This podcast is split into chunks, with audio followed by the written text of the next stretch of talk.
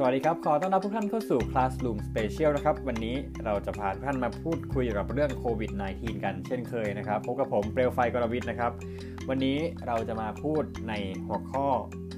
การรับมือโควิด -19 ของประเทศเยอรมันนะครับ ซึ่งตรงนี้ผมได้เอาบทความบางส่วนนะครับ มาจากของ CNBC ในหัวข้อที่ชื่อว่า Germany has a low coronavirus mortality rate here's why mortality rate คืออัตราการเสียชีวิตนะครับ โดยบทความนี้จะแบ่งเป็น3 key point หลักๆ ประมาณว่า ประเทศเยอรมันนะครับ ก็คือเป็นประเทศที่มีอัตราการติดเชื้อที่ถือว่าสูงมากเลยนะครับ ในเทียบกับทั้งทุกประเทศในโลกเลยคือ เยอรมันเป็นประเทศที่มีอัตราการติดเชื้อเนี่ยสูงเป็นอันดับ 4 ของโลกนะครับ เป็นรองอเมริกา เป็นรองอิตาลี เป็นรองสเปนแค่นั้นเองแต่ว่า เยอรมันนั้นกับมีอัตราการเสียชีวิตที่ต่ำมากครับถือว่าต่ำมากแล้วก็ถือว่าต่ำกว่าเพื่อนบ้านในยุโรปเลย ก็ว่าได้นะครับ ถือว่าเป็นสิ่งที่น่าสนใจมากครับว่าทำไมนะครับ โดยเดี๋ยวเราจะลองมาไล่เรียงประเด็นต่างๆกันก่อนนะครับ คือทำไมเยอรมันมีอัตราการเสียชีวิตต่ำสุดนะครับ ต้องบอกว่าเยอรมันนะครับมีอัตราการเสียชีวิตเนี่ยถือว่าต่ำมาเลยประมาณ1%นะครับเป็นตัวเลขที่ น้อยมากๆ ส่วนหนึ่งก็เพราะว่าชาวเยอรมันนะครับ ส่วนใหญ่ที่ส่วนใช้ว่าส่วนหนึ่งดีกว่า ส่วนหนึ่งที่ติดเชื้อเนี่ยเป็นคนวัยหนุ่มสาวนะครับ แต่ว่านั่นก็ยังไม่ใช่คีย์หลักที่สำคัญนะครับ แต่ต้องบอกว่า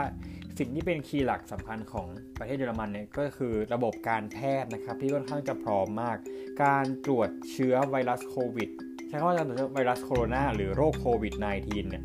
ยอรมันใช้วิธีการตรวจเชื้อทันทีในทุกๆรายนะครับ ก็คือแบบ ก็คือมีอาการปุ๊บเรียกตรวจ มีอาการปุ๊บเรียกตรวจอย่างเงี้ย แล้วก็ที่สำคัญก็คือประเทศเยอรมันนะครับสามารถตรวจโรคโควิด -19 เนี่ยได้สัปดาห์ละได้มากถึงแบบเรียกว่าไง 5 0 0แสนตัวอย่างต่อสัปดาห์เลยทีเดียวเรียกว่าหรือว่าประมาณ 5 0 0แสนคนต่อสัปดาห์นะครับ ซึ่งถือว่าเป็นตัวเลขที่สูงมาก ยิ่งถ้าหากเราจับตัวเลขตัวนี้ไปเทียบกับของสหราชอาณาจักรหรือที่ทุกคนเรียกกันหุ้นๆประมาณว่าอังกฤษหรืออะไรอย่างนี้ คือได้แค่ใช้คำว่าวันละ 1 0,000 หรือเฉลี่ยแล้วก็ประมาณ 1 สัปดาห์จะได้แค่ประมาณ 70,000 คนนะครับ แล้วก็โปรแกรมการตรวจต่างๆของเยอรมันนะครับการเซตระบบสาธารณสุขเนี่ยค่อนข้างจะมีระบบแบบแผนมาก โดยมีการแบ่งเป็นระยะเบื้องต้นระยะกลาง แล้วก็ระยะวิกฤตนะครับ โดย โรงพยาบาลแต่ละแห่งในแต่ละเมืองนะครับ ก็จะมีการแบ่งระดับความรับผิดชอบว่าโรงพยาบาลไหน รับผิดชอบในระยะเบื้องต้น ระยะกลางหรือระยะวิกฤตนะครับ เมื่ออผู้ป่วยเข้าเกณฑ์ไหนก็พาไปโรงพยาบาลตรงนั้นนะครับ แล้วก็ถัดมาก็คืออจำนวนของเครื่องช่วยหายใจนะครับ ที่ว่าเยอรมันนั้นได้มีการติดต่อไปยังเอกชนต่างๆนะครับเพื่อให้ ร่วมกันผลิตเครื่องช่วยหายใจหรือ ventilator นะครับทำให้เยอรมันนั้นมีโอกาสที่จะขาดแคลนเครื่องช่วยหายใจค่อนข้างน้อยมากนะครับรวมทั้งอุปกรณ์การแพทย์จำนวนห้อง ICU จำนวนห้อง Negative Pressure ที่เยอรมันวางรากฐานประมาณ 20 กว่าปีแล้ว ถือว่าเป็นประเทศหนึ่งนะครับที่เตรียมพร้อมกับการรับมือโรคระบาดได้ดีพอสมควรเลยนะครับ คือเอาง่ายครับตอนนี้คือถ้าเราดูสถิติของจำนวนเตียงผู้ป่วยเฉียบพลันหรือจำนวน IC เตียง ICU ครับ ต้องบอกว่าเยอรมันเนี่ยจะมีเตียงเนี่ยในสัดส่วน 621 เตียงต่อ 1 0 0 0 0 0 คนนะครับ เทียบกับอิตาลีที่มีเพียง 275 เตียงเท่านั้น แล้วก็พอไปเทียบกับของสหราชอาณาจักรที่รวมทั้งอังกฤษรวมทั้งเวลส์รวมทั้งสกอตแลนด์อะไรพวกนี้เข้าไปเนี่ยจะมีอยู่แค่ 228 เตียงต่อ 1 0 0 0 0 0 คนนะครับ ถือว่าเป็นถือว่าตัวเลขของเยอรมันนั้นค่อนข้างที่จะก้าวกระโดดเหนือกว่าประเทศอื่น ในสหรัฐในในในอ่าในยุโรปพอสมควรเลยนะครับ จะบอกว่าแค่สหราชอาณาจักรก็ยังไงอยู่ แล้วก็ต้องอย่าลืมนะครับว่าเยอรมันเนี่ยเป็นหนึ่งในประเทศที่มีการเน้นในด้านของการค้นคว้าวิจัยด้านการแพทย์นะครับ มากที่สุดแล้วก็ด้วยเหตุนี้นะครับทำให้เยอรมันเนี่ยกลายเป็นประเทศที่ส่งออกยารักษาโรคมากที่สุดในโลกนะครับ โดยข้อมูลปี 2018 เนี่ยระบุว่า Market Share ของยารักษาโรค ของเยอรมันนะครับอยู่ที่ 2 ในออยู่ที่ประมาณแบบ 16.8%แต่ว่าอันดับ 2 อันดับ3เนี่ยเป็นสวิตเซอร์แลนด์แล้วก็เบลเยียมตามลำดับนะครับโดย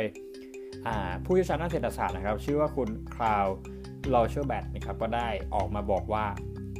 แต่ละปีนะครับรัฐบาลเยอรมันเนี่ยจะมีงบในการวิจัยยารักษาโรคและไวรัสที่ต่างๆเนี่ยประมาณเกือบเกือบ20%ของงบประมาณประจำปีนะครับแล้วก็มีงบประมาณพิเศษด้านการแพทย์โดยเฉพาะ จึงทำให้เยอรมันนั้นมีความพร้อมที่จะรับมือโรคระบาดหรือโรคใหม่ ๆ ได้พอสมควรนะครับ นี่นะครับก็คือโมเดลการบริหารจัดการภาวะวิกฤตของเยอรมันนะครับนี่ยังไม่รวมถึงการจัดการในแง่ของเศรษฐกิจที่เขาจะมีกองทุน เพื่อใช้ในการช่วยเหลือบริษัทเอกชนต่างๆนะครับโดยกองทุนนี้ตั้งมานานพอสมควรแล้วนะครับ เหมือนกับว่าถ้าเกิดว่าเมื่อไหร่ก็ตามที่เกิดวิกฤตเศรษฐกิจหรือวิกฤตอะไรก็ตามเนี่ยที่มีโอกาสจะทำให้มีการปลดคนงานออกไปเยอะเนี่ย รัฐบาลก็จะใช้กองทุนตัวนี้ครับเข้าไปเพื่อช่วยในการ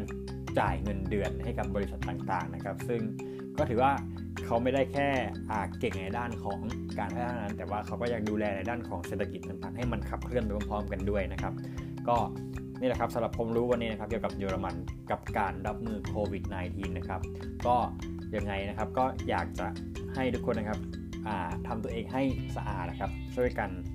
ช่วยกันอยู่บ้านนะครับ ส่วนใครที่มีภาระจำเป็นก็อยากจะให้อาทำด้วยความระมัดระวังนะครับอาไม่อยากให้ทุกคนมาป่วยเพราะโรคนี้ครับแล้วเราก็จะผ่านมันไปด้วยกันปันมันไปด้วยกันนะครับ ผมสำหรับวันนี้อา The Classroom Special ก็คงหมดในเพียงเท่านี้ครับ สวัสดีครับ